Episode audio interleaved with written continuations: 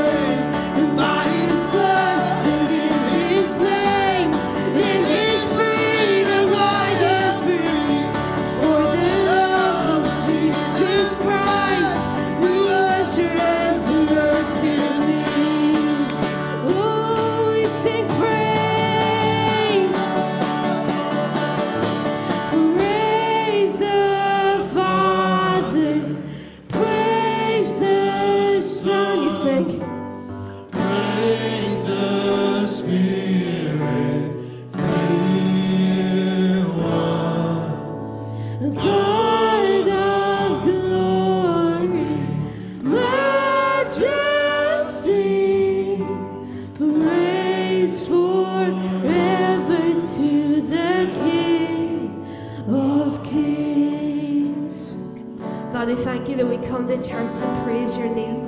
We thank you for this day that you have made.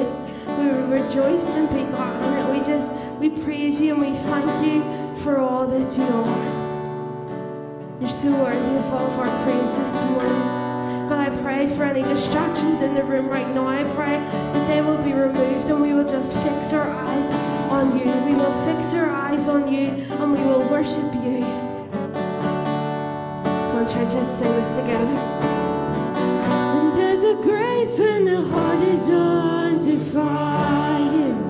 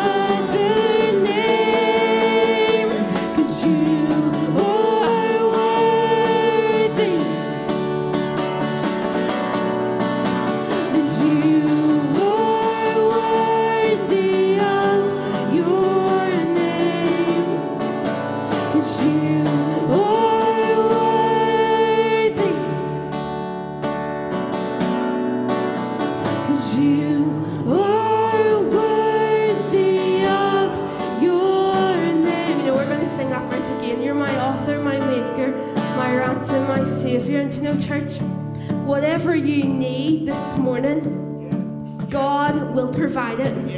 No, can you just put, yeah.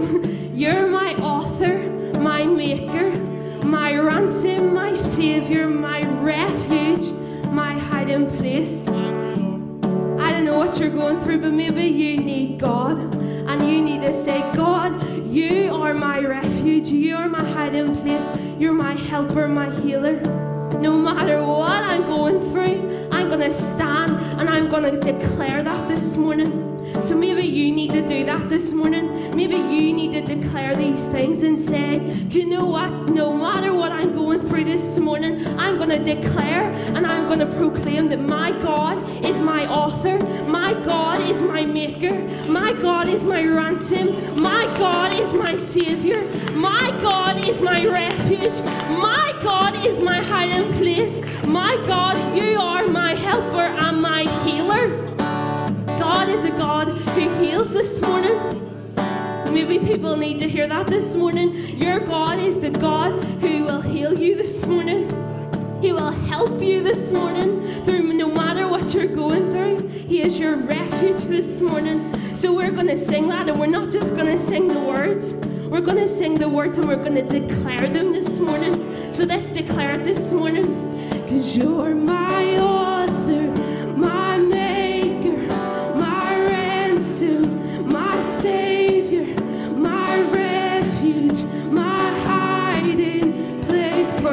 sing it out. And you're my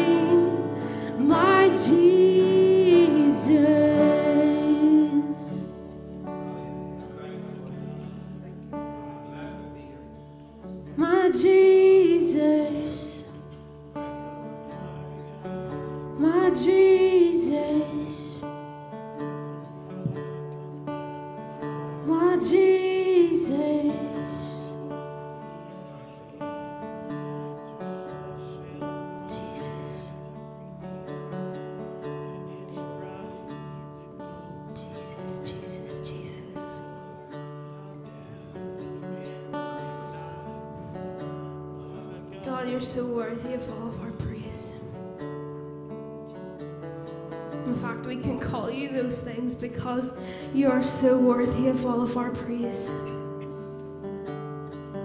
God, we just fix our eyes on you in this moment.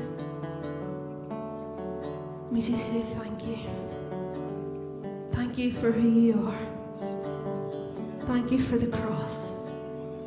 Thank you for what you did on that cross. Thank you for taking our place on that cross. You're so worthy of all of our praise. In Jesus' name we pray. Church, you can be seated.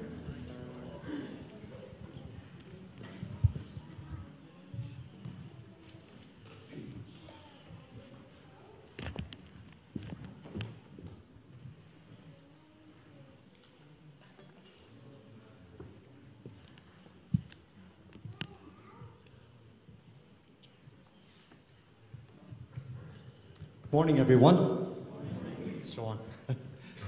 Lovely to see everyone out this morning. And on such a lovely morning, I'm here to praise God and give God all the glory for what He's done, friends. And it's lovely to see so many out this morning. Uh, just as we come round the table this morning, just a few wee thoughts that God has put on my heart this morning. And it's found in Psalm 145. And I picked out a few wee verses, but one verse in particular, you know, when you're reading something and it just seems to highlight out um, uh, rather than going through it all, there's one wee line just highlights out. And here's what it is. I'll read it from the start, but I'm not going to read the whole, the whole, the whole chapter. But it says, I will extol thee, my God, O King. And I will bless thy name forever and ever. That's a long time, isn't it? And that's the, the length of time, friends, that we will bless the Lord, friends. Here's what it says And every day, every day, not just Sundays, Sunday mornings, but every day will I bless thee and I will praise thy name forever. Verse 3 Great is the Lord and greatly to be praised. All about praise this morning. And we've been listening to the wee praise team this morning, bringing us uh, into his presence with praise. And here's what it says Verse 3 Great is the Lord and greatly to be praised and, and this is the line, friends, that stood out. Here's what it says And his greatness is unsearchable. You know, we can search a lot of things. We can see uh, on TV where it's advertising about family trees, where you can search your family tree. And you can search this and search this, but the Word of God says that His greatness is unsearchable. Unsearchable, friends, because He's the beginning and He's the end. And you know, this morning, friends, just a few wee thoughts that uh, what it says, His greatness. You know, I remember uh, as a young man, and sure you remember, a lot of us remember Cassius Clay, Muhammad Ali. He changed his name a few times, but he went about saying that he was the greatest. I am the greatest, friends. What a what a, a, a myth he was living under, friends. He's away, he's gone. God lives forever. He is the greatest, friends. And you know, friends, uh, just uh, yesterday morning, I was watching the news on TV, and there was uh, about a guy, can't remember his name, but this guy had motor neuron disease. I don't know why anybody watched it, but he had motor neuron disease, and he had an ambition to get to the top of Mount Snowdon in Wales, big high mountain in Wales. And uh, but he was in a wheelchair, and it showed him in a wee buggy, wee electric buggy. And his ambition was to get to the top of Snowdon. Now, he, couldn't do it on his own strength, and the reason that it drew me interest because my brother died of motor neuron disease, and so it showed me bit more interest to sit and watch it. And uh, he planned the day to get to the top of this mountain, friends. And the day that he planned, my goodness, there must have been the loads of friends that he had that met him. They had ramps, they had different, they had ropes or, or, or straps onto his wee buggy to pull him along, to help him along, to help him get over all the obstacles that he would face. Now, it, it, struck my heart because there's a, few things that happened, and just me, that, that was marvellous. And this guy had a smile on his face. Even with his condition, he had a smile on his face. Lovely, lovely uh, gentleman he was. And he showed you they all rallied round. They got him over the obstacles, over the ramps, over the different things, and eventually they got to the top. I'm sure you're wondering what this has got to do with what I'm talking about this morning. But a wee lesson I learned out of this, friends, was when he got to the top, it was a, a mucky, rainy, misty day. And they took him to the edge to look down, and he couldn't see a thing. There was mist, fog, he couldn't see a thing, friends. And you know, friends, maybe we're like that. Maybe with God's greatness. And we know that the greatness of God, and we look around His creation and we see the goodness and the greatness of His creation. And maybe it's blotted out. Maybe we just can't see it this morning. This chap couldn't see where he had climbed up to. He couldn't see nothing below. But let me tell you, friends, it was still there. It was still there. And you know, maybe all our doubts and different things about God and about the things of God. Doesn't matter, friends. If we can't see it this morning, it's still there. God hasn't moved and God hasn't changed, friends. He's the beginning and the ending. He's a great God this morning. His riches is unsearchable. Some other verses in the same chapter. Verse 8 says, The Lord is gracious He's full of compassion. He's slow to anger. He's great mercy and tender mercy. Verse 14 says, He upholdeth all fall. What a God we have this morning, friends. Could do nothing else when we love Him this morning. We could do nothing else. Maybe you're feeling you're a bit weary in different things, but let me tell you this morning God is the greatest thing that's ever, Jesus is the greatest thing that's ever happened to all our lives this morning. He's took us from death to life. He's brought us from darkness to light. He's a God that we can say is the greatest this morning. And you know, he done it because he went to the cross, friends. He conquered it all. A lot of great men, a lot of great achievements.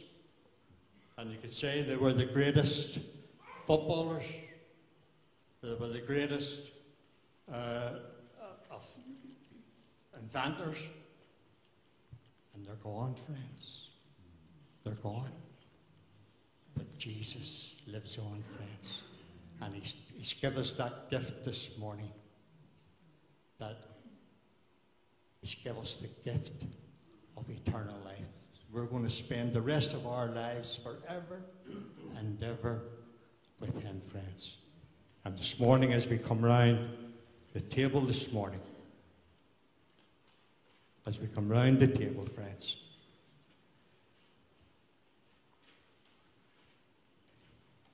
it says, Corinthians 11, 23. For I have received of the Lord that which also I delivered unto you, that the Lord Jesus, the same night in which he was betrayed, took bread, and when he had given thanks, he brake it, and said, Take, eat. This is my body which is broken for you.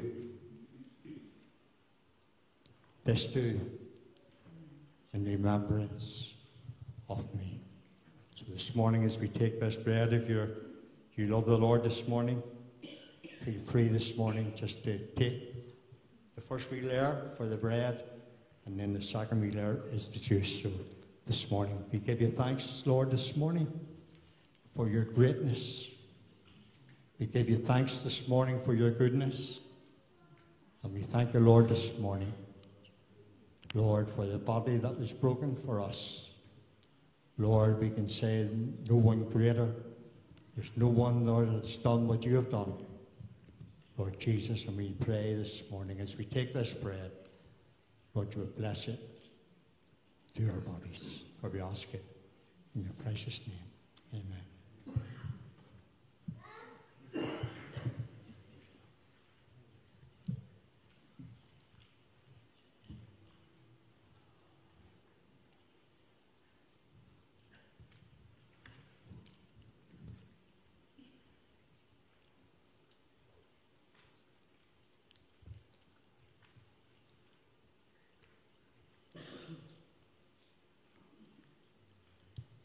And after the same manner also he took the cup. And when he had supped, saying, This cup is the New Testament in my blood. This do as often as ye drink it in remembrance of me. For as often as ye eat this bread and drink this cup, ye do show the Lord's death till he come. Thank the Lord this morning for the blood that was shed. We thank you as we take this cup this morning. Lord, there's healing in this cup this morning.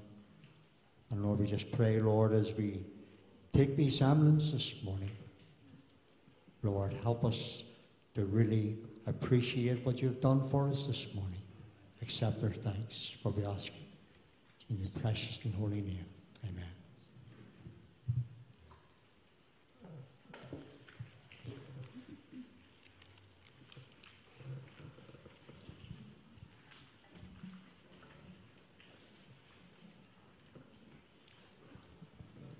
Church, you want to stand your and we're going to sing a song before Pastor Matt comes to bring the word.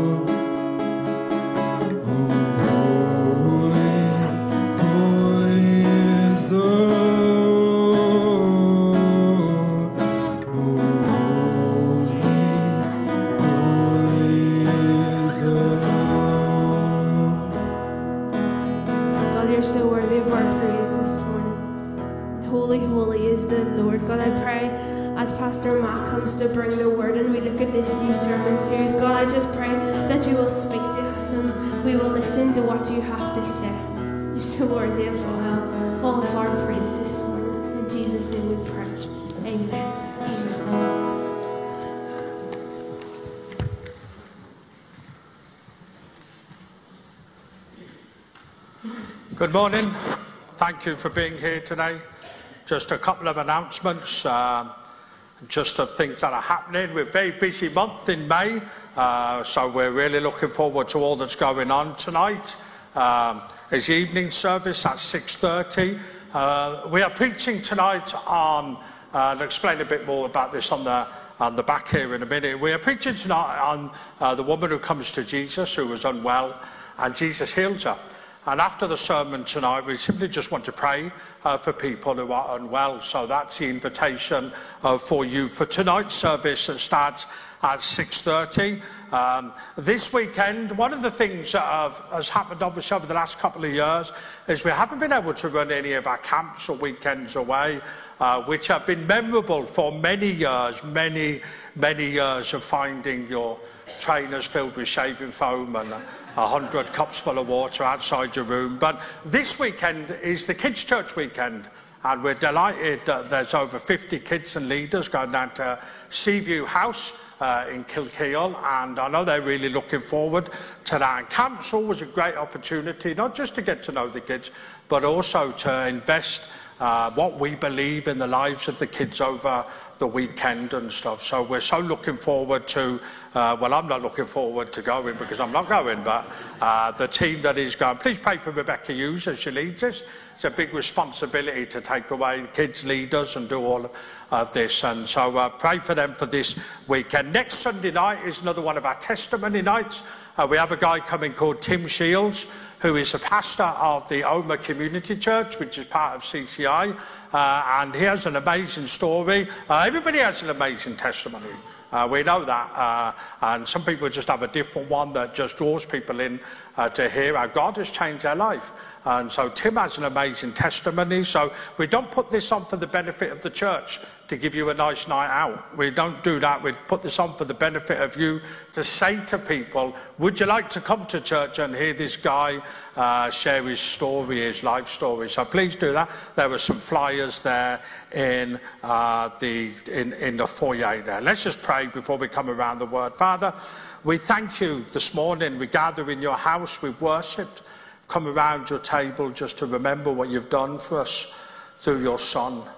Father God, we thank you. The church is the hope of the world, Father God. It's your vehicle to get your message out, to tell the world that you love them, that you sent your Son to die for them. And as we come around your word now, Father God, we always know it has something to say to us because it is a living word. And we thank you for that. I pray you'll just bless it as we just share it now in Jesus' name. Amen. Our new sermon series for May and June is asking a question What are you wearing? Now, not specifically this morning, but just uh, what are you wearing? Because um, there are many things that are said in the Bible about some of the things that we need to wear as believers. Uh, this is not going to be a sermon series about what you wear to church. You know, should you wear a suit? Should you wear a tie? Should ladies wear dresses? There's nothing to do with that. We're not even covering that. Our attitude in church is this you can wear what you want to church as long as you wear something.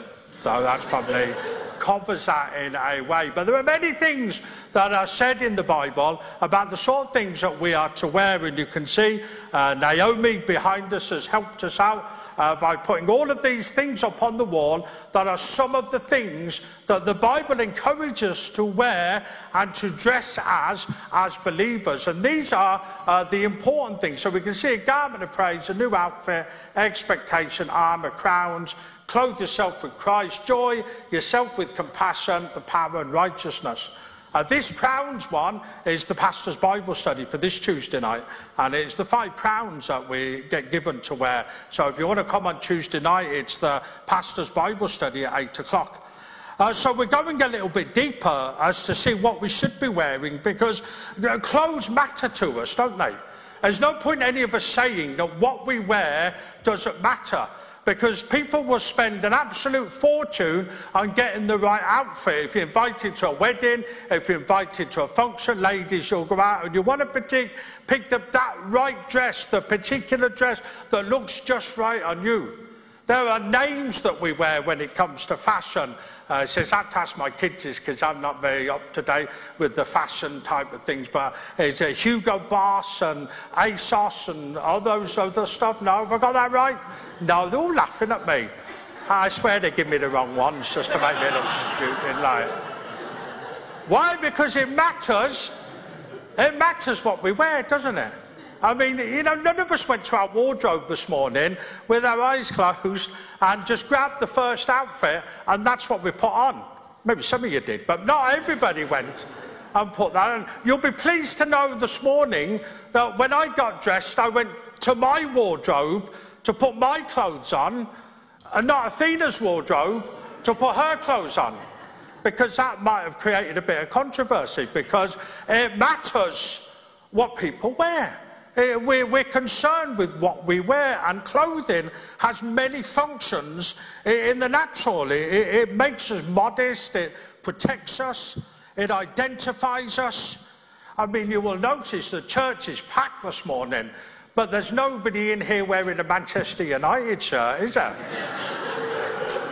just saying, just saying or the Manchester City one for that matter. So it says so because what we wear identifies us with with with something, and, and so you know people want to be fashionable. You know the the younger end probably wants it. So fashion is all important. Uh, you know what they wear and you look at it. Have you noticed with fashion? Says I'm getting on a bit now, 50 now, and fashion just comes round in a full circle, doesn't it? I mean, I try and tell my kids, uh, you know, the Adidas trainers uh, that everyone wears now and goes, oh, they're really cool, they're fashionable. And I'm like, we were wearing those 30 years ago. They were fashionable then. I mean, now when young people wear these baggy, flary jeans, I mean, come on, how many people love the Bay City Rollers in here? You all remember that? They all comes round in a full circle, all this fashion comes round. And so, you know, so there are lots of different reasons that people uh, wear clothes. It'd be a uniform, uh, people costumes. Uh, some people wear clothes because they think it makes them look more attractive. You know, they look at it and think, and, you know, got to look good, you know what I mean? And, and wearing this will make me look good because their, their image is important to them. This is what people think when they come in and, and what they're wearing. So there's no point us pretending that, that in the natural, what we wear doesn't matter because it does. But it has to matter more in the spiritual if the Bible talks about all the stuff as we as Christians have to dress as and the sort of stuff that we have to wear. You know, throughout our lives, we wear many different clothes. I had wanted to put some photos up this morning of what my mum used to dress me as, but I I would never live it down. And there was a photo of two brothers and a sister. And the first question I asked my mum was why. And she dressed us in this like red and white, not because I was a Liverpool supporter, this red and white stripy top and these red and white stripy shorts, but the stripes went that way on the shirt, the stripes went that way on the shorts. But the socks were red and white stripy as well. But I was wearing red, and my brother was wearing blue, and my other brother was wearing green, and my sister was wearing a yellow dress. And the question you have to ask is why? Why? And we've all got photos like that in our past, haven't we? We've all got photos that we would not want people to see on this screen because we thought at the time that was really fashionable.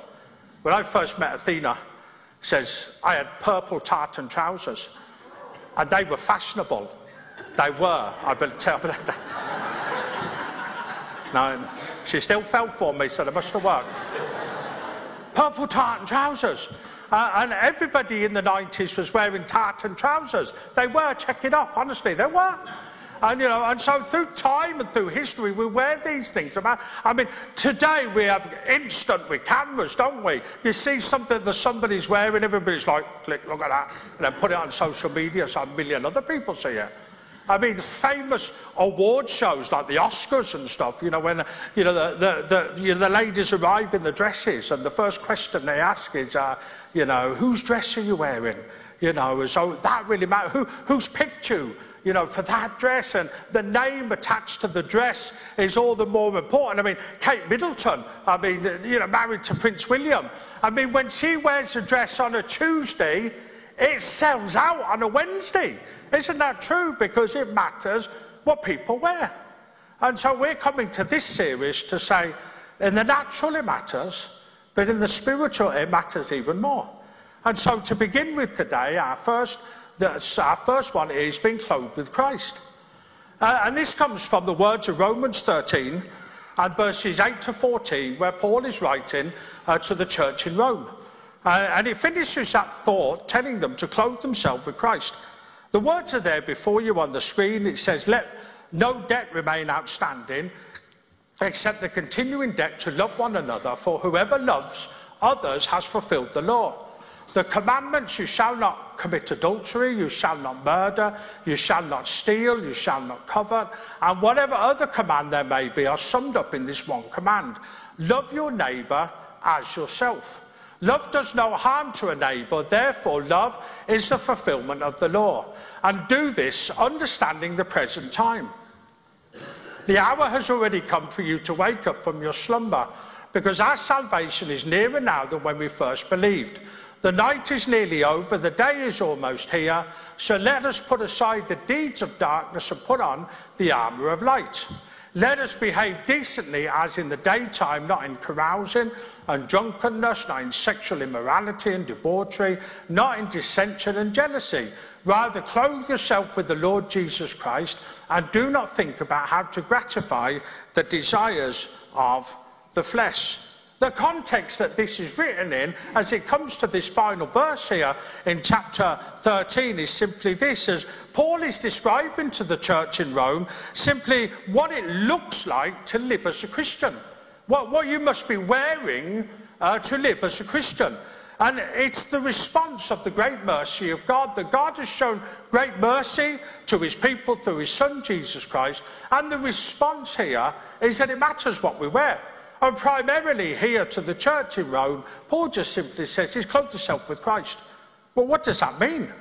Because before that, he simply said this he said, Well, there's only one debt that you have to pay now, and that's a debt to love one another. He says they had been consumed by keeping the law, thinking even though as believers, because uh, Christ had gone to the cross for them, they thought that actually there's still this part of the law that we must keep. But actually, Paul turns around, writes to them, and says, Listen, all the law points to this one thing. There's a debt of love that you must pay. A debt of love both this way towards God, but also this way towards others.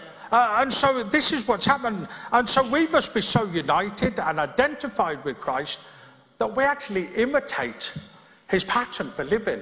Actually, the clothes that we put on, the spiritual clothes, are, are, is Christ himself. We adopt his principles, obey his commands, and become like him. You see, they're the alternative to the um, immorality that was around. We've got to remember, he's writing to the church in Rome. They are surrounded by sin and immorality. They are surrounded by all sorts of evil going on. And rather than Paul saying blend in and try and stand out by blending in and stuff, he says, no. He says it must be a complete removing and putting all of that off and clothing yourself with Christ. And so we want to take a look at what that means. Because the crunch of this is this, is when people look at us, do they see Christ? Do they see Christ? That's what it means to be clothed with Christ. When, when they see us, do, do they see Christ? By our actions, by our words, by the way that we live, by the way that we speak. Ooh, that's a big challenge. It's a big challenge for everybody. But when people look at us, do they see Christ? How do they see Christ? Because we are clothed with Christ. There is clothing that we wear that identifies with Christ Jesus, who we've given our life to and we want to follow.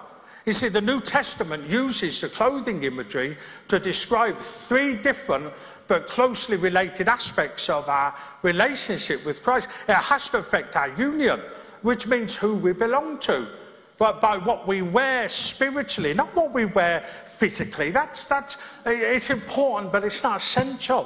What's more important is what we're wearing spiritually that identifies our union with Christ, with who we belong to, with who we follow.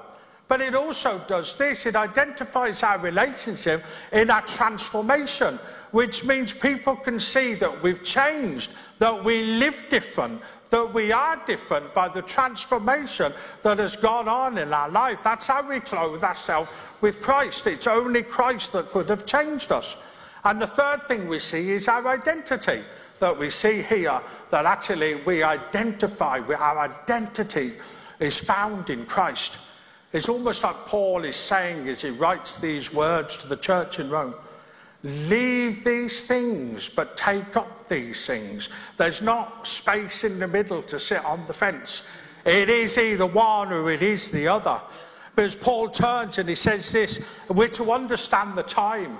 What does he mean about the time? Do you understand the time? It's 20 past 11 on a Sunday morning. The roast beef's in the dinner. I hope he doesn't go on too long because it's going to burn the roast beef. Do we understand the time? He says, and, and here, we have to understand this. There are two Greek words used for the word time. The first one is chronos. It simply means calendar time. It means a time that we have now, that, that today is Sunday, May the 8th, and uh, tomorrow will be May the 9th. And it's just chronological. That's where we get that word from. Time just moves on. And, and that's there. The second word that is used is kairos, which simply means a significant time. As in, now is the time. This is the moment. Uh, this is the opportunity. And this is the word that Paul uses here by saying this is the time that matters. And it matters what we are clothed in because we have to be clothed in Christ. That's what matters. It's not the time that goes on where we think we've all the time in the world. He's actually using the word that says to the church in Rome and to the church in us, this is a significant time. This is the time that matters. And actually, he does this because he, he says this. He says, because this is the time, he tells them, he says, we're to wake up. Get up from your slumber. He says, because not only are we sleeping, we're in, in the physical, we're sleeping in the spiritual. So he's shouting it's wake up time, get up. Now is the time. And now is the time to show the world who we're clothed with. He's challenging them by saying, people need to see the way that you live. He, so he turns around and, and says, Well, now's the time to get up. Now, for most of us, we'll do this. And everybody's different with sleep, aren't they? There are some people that, you know, a hand grenade under the bed would not wake them up. We all know some of those people, don't we? We all know some of those people who wake up in the morning and they're a little bit grumpy. You know them, don't you? You're possibly sitting next to them. And so for some people, it's some people are really irritating because they're the people that just sort of wake up, get up, it's a new morning. I'm one of those people, and my, they hate me for it. But it is a new morning, it's a day filled with opportunity, and everybody wakes up in a different way. But when it comes to waking up, the first thing most of us do is get dressed. We don't, I thought, I to myself, the example used was, we don't stay in our pyjamas all day. But I realised I'm on the Shankill Road, and then. Uh, so I got. So have to look at this and be careful what you say, do you know what I mean? You know, it says, we're not supposed to stay in our pyjamas all day. We're not supposed to go to Tesco's, drop the kids off at school, and do all the other stuff in our pyjamas. We're actually supposed to wake up, get up, and get dressed because we understand the time, the time, the opportunity that is here. Uh, and you see, what happens is, is we have to begin to do this and train ourselves, in a sense, to do this, to wake up and to get up. Uh, you see, uh, remember when you were kids, and this is probably for more my generation, and your mum bought you something, and you buy it and you sort of, the arms are hanging off the end here and the trousers are like four sizes too big. And she'll turn around to you and say, son, don't worry about it. You'll grow into it. like, you're eight at the time. You'll grow into it when you're about 25. But anyway, she bought those uh, and that was it. And the Christian life is much the same. And we forget that sometimes. Uh, and actually, once Christ does the work in us and we begin to clothe ourselves with Christ, there is a sense that we grow into the clothing that He gives us. You see, most people struggle with their Christian walk because they just think it's a decision they make at the beginning, and it's not. It says it's a daily commitment, it's a daily walk. It's that which causes you to wake up, to get up, to get dressed, to understand what the time is. Well, why does he want us to wake up? Because there are three things that we need to do, every believer. The first one is this is faith comes by hearing. So we've got to wake up and listen to the word. Hope comes by remembering. So we've got to wake up and remember the promises of God. Love comes by action. So we've got to wake up by loving others. We don't do anything when we sleep other than, than dream or snore. Priscilla. And anyway, just uh, snore. But we do that. We don't do anything but dream. But the problem is most people look at it and say, it's time to just keep sleeping. We keep sleeping. And Paul's challenge to them here as they clothe themselves with Christ is to do these things, is to, is to wake up, to get up, and to get dressed. because you won't do any of the things we're called to do as believers unless we do that. But he then gives them another challenge because to clothe yourself with Christ means a taking off and a rejection of the old clothes. So you're to take off your clothes, you're to take off the way that you lived before and put on the new clothes that you are given. And if you don't do that, there is no evidence of the transformation, of the identity, of the union that you have with Christ. Because if we as the church live the same way as the world, what do they recognize? What do they see? How do they see us? We're clothed with Christ. They see us as being clothed with Christ because we're different in our belonging, in the transformation that's happened, and in our identity. They face the same problem that, that we do today. Simply this the flesh is active. And as we allow it, and the truth of it is this, uh, unfortunately, by our choices and by our decisions often, we allow and accept the things that we do. And you see, and we see that, and we move and we get into all sorts of bother and all sorts of trouble and all sorts of difficulties because there is not a taking off and a putting on there is a sort of blending in the middle that sort of says, well, I can sort of live both ways, and I like to do this part uh, of my faith and the way I live, but I don't really want to quit it all. And it's clear to clothe ourselves with Christ, there has to be a taking off. There has to be a taking off of the, the, the, immorality. There has to be a taking off of the choices and the decisions that we make that aren't helpful for the lives that we, we live and that we want to live in Christ. And you see, the challenge that Paul gives to them here is, is, is that we have to pay attention to things. He says, I'm a critical? I'm a bitter? Am I resentful? Am I unforgiving? Am I jealous? These are all fleshly desires. So we move on through the clothing thing. We see there are things that we are to clothe ourselves with.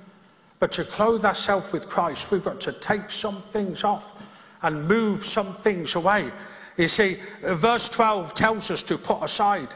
And, and, actually, when you think about this, the meaning of the word is if I put something aside and I sort of take it from here to here, but it's not really the correct meaning of the word. The correct meaning of the word is to cast off, to throw away, to take something and to throw it so far away that it actually doesn't come back and bother you.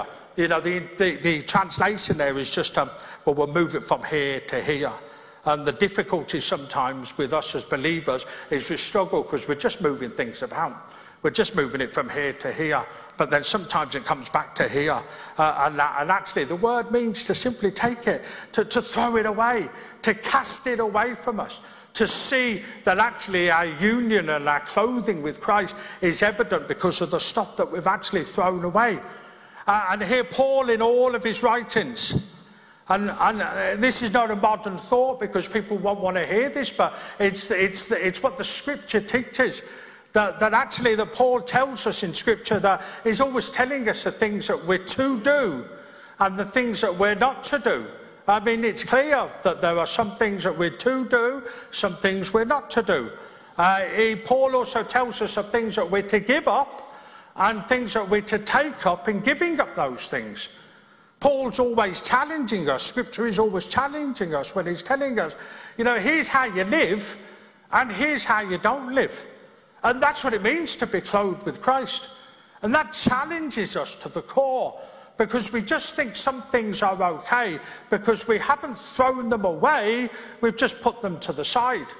And we've just said, well, leave that there. But actually, what's more important than anything else is our clothing with Christ, being clothed with Christ, because that's where our identification, our union, and our transformation is there. Because when we do that, we display Christ in such a way that his character is shown and all that we say and all that we do. And that's a massive challenge. That's a huge challenge. But it's a challenge that we're called to as a church to follow, to be discipled, to take up your cross daily, to lay aside your desires to do. All of those things we're instructed to do encompasses and brings us into being clothed with Christ Jesus.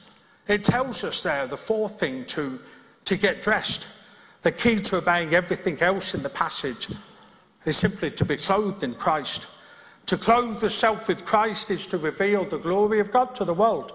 So people would know who you belong to, who has changed you, who you identify with. The focus of our lives is not gratifying the sinful nature. We're to wake up, we're to get up, we're to put aside, we're to put on, we're to clothe ourselves. And Paul paints this picture here, moving into the new life in Christ, as trading the, the darkness of day uh, for the armour of light. That's what he says. He says we move from that darkness and we move into the, the, into the light, the armour that we're given. And all of these things here will challenge us because they're things that we have to put on. They're not things we can just expect to get dressed. I, I'm 50 years old. I don't expect anybody to come and dress me in the morning. As simple as that. We look at it in the physical, but we think that should happen in the spiritual as well. That people think, oh, spiritually, somebody else should dress me. Actually, no, we shouldn't. Actually, you're to dress yourself. You see, you dress yourself in the physical, and you go to your wardrobe, and you look at one shirt, look at another shirt, and say, I'll wear that. It looks better on the video camera. No, I don't do that. But you, you pick the shirt or pick what it is that you wear. And we do that in the physical, but in the spiritual, we're waiting for people to dress us. We're waiting for the pastor to give us some sort of magic word that will solve all of our issues and all of our difficulties. Says the magic word is clothe yourself with Christ. Keep coming to church, keep growing in your faith. You will grow into this. As your mother said to you when you were younger about the clothes that you were bought, so Christ says it to you this morning. You will grow into this because sanctification, discipleship, and all the stuff that God wants to do in your life is a process and not an event that somehow you get prayed for and suddenly everything will be okay. Actually, it won't be. And that's not taking away the prayer that we need to have for certain things. But what we're talking about here with lifestyle choices, and the things that we put on and the things that we take off, they are a process of moving from the kingdom of darkness, moving to where the armour of light, taking off certain things to put on the clothing that Christ gave us. Why? Because the truth of it is this, is being clothed with Christ is not behaviour modification, but life transformation. He says, I spend hours working with people telling them, stop this, stop this, stop this. If you stop this, if you stop this, listen, it's not behaviour modification. We've got it the wrong way around in the church. We expect behaviour modification before life transformation. And actually, we take away the work that Christ Jesus does in somebody's life because the first is always life transformation. Our lives are changed by God for the glory of God. And when our life is transformed, then the behavior modification happens. As the Spirit is working in our life, we're clothed with Christ. There are things that we know now that we should not do. There are things that we know now that we don't want to do because we're like, well, actually, I'm following what the Bible says or, or what Christ Jesus teaches us. And, that, and so what happens is we've had the life transformation and the behavior modification comes after. Most people struggle because they think being a Christian is about modifying behavior and it's not. Being a Christian is about life transformation, and it's that life that is transformed by the power of Jesus Christ. And when we struggle and when we have our difficulties, it's possibly because we've got that the wrong way round. And we've said, oh, well, like if I just change my behaviour. Before I got saved at 21, I remember thinking to myself, I'm not good enough to be a Christian. And I was right. I was right. Not good enough. Because I thought to myself, if I could just stop swearing, if I could just stop the stuff that I was doing, if I could just stop this, I sort of would reach a holy level and, and then God would accept me. And lots of people think like that, but it's simply not true. There was no level to reach. It was impossible to reach any level because I wanted to modify my behaviour first and make myself acceptable to God. I was never going to do that without the cross of Jesus Christ that gives a transformation of somebody's life. When I got that bit the right way round, I realised my life was transformed so the behaviour changed. The life was transformed by Christ the behavior was changed by his Holy Spirit. It's why Colossians 3 tells us, do not lie to each other since you have taken off your old self with its practices.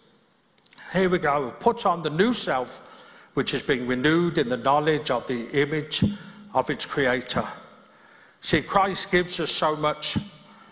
And when we come to Him, and my time is nearly done, we, we realize to be clothed with Christ that He covers us, He, he cleanses us.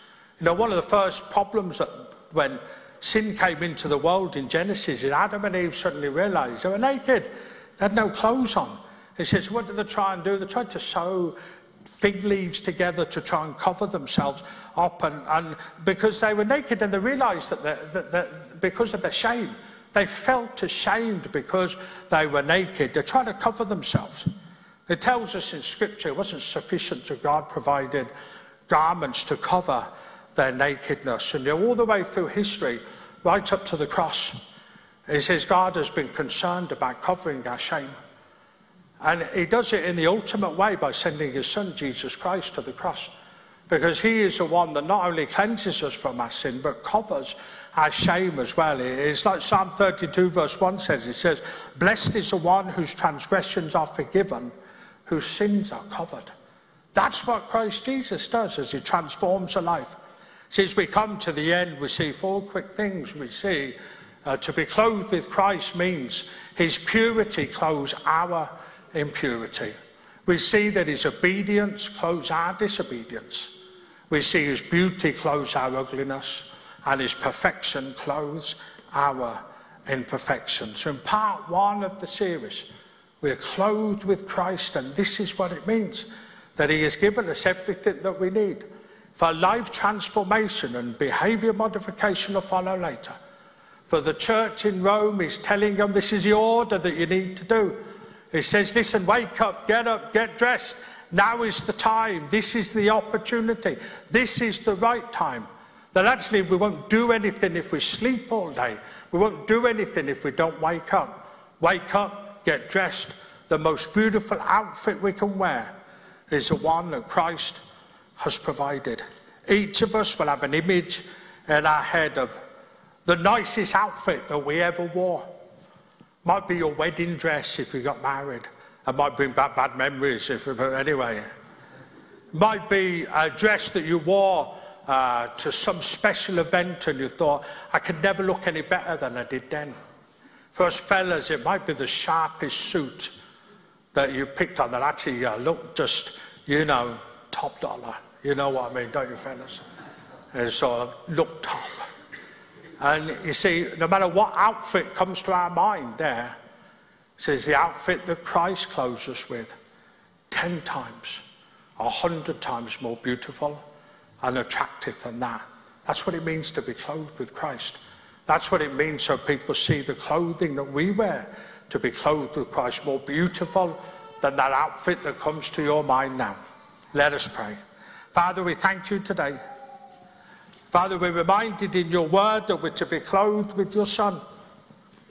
The same challenge that we see to the church in Romans here, it's the same challenge for us today. Father, to be clothed in Christ, there are things that we must put off. There are things that we must take off. And Father, this word is a word of challenge.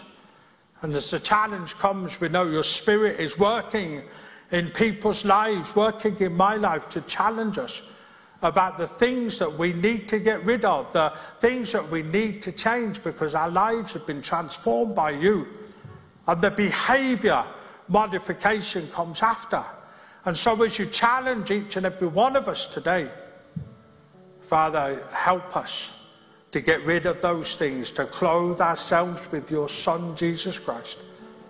No more perfect outfit, no more beautiful outfit, no more acceptable outfit than being clothed with your Son today. In Jesus' name, Amen. Church, let's and sing our final song.